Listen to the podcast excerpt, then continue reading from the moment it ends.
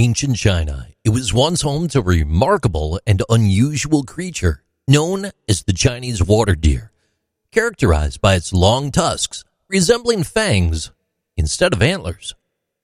It's a tiny to medium sized deer. The Chinese water deer has a long, slender body and short legs, kind of like a wiener dog but bigger. They typically stand between 20 and 24 inches tall. That's 50 to 60 centimeters. That's right up to their shoulders and the males are slightly larger than the females.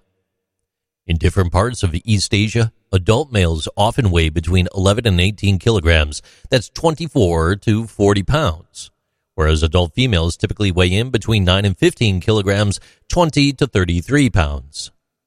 Their native range includes parts of China, Korea, and Taiwan, with specific discoveries recorded in China's southeast coastal regions, such as the Yangtze River Basin and the Yellow River's lower reaches. One of the most attractive features of the Chinese water deer is its large canine like tusks. Tusks that can reach a maximum length of 8 centimeters or 3.1 inches are only present in the males. These gorgeous extensions, resembling ivory, protrude from the top of the jaw these deer have effectively adapted to marshy and wetland environments where they seek protection in reed beds, river valleys, and dense vegetation. These wetlands are rich in reeds, grasses, and aquatic plants, which form the basis of their herbivorous diet. They can be identified in the wild by their solitary and covert behavior. They're like ninjas. Chinese water deer are typically crepuscular. That means they are most active during the dawn and dusk hours. During breeding season, which normally lasts from late October to early January, male deer compete for the attention of females by displaying dominance with their tusks. After approximately six months of gestation, female deer give birth to a single fawn, occasionally sometimes twins.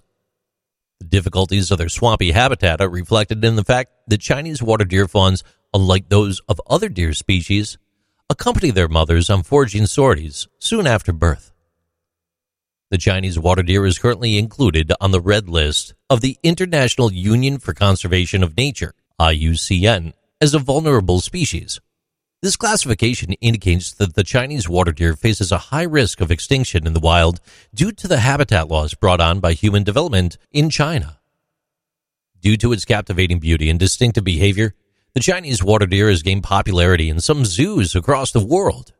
Many accredited zoos and wildlife parks put on a lot of effort into creating the appropriate wetland habitats that mimic these animals' natural environment.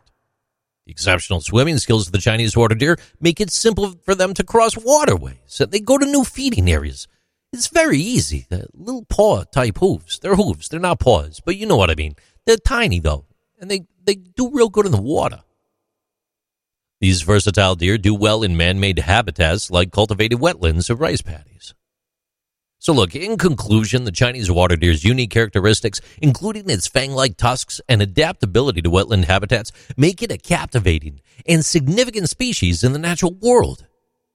They are one of the oldest deer species in the entire world. They date back 5 million years.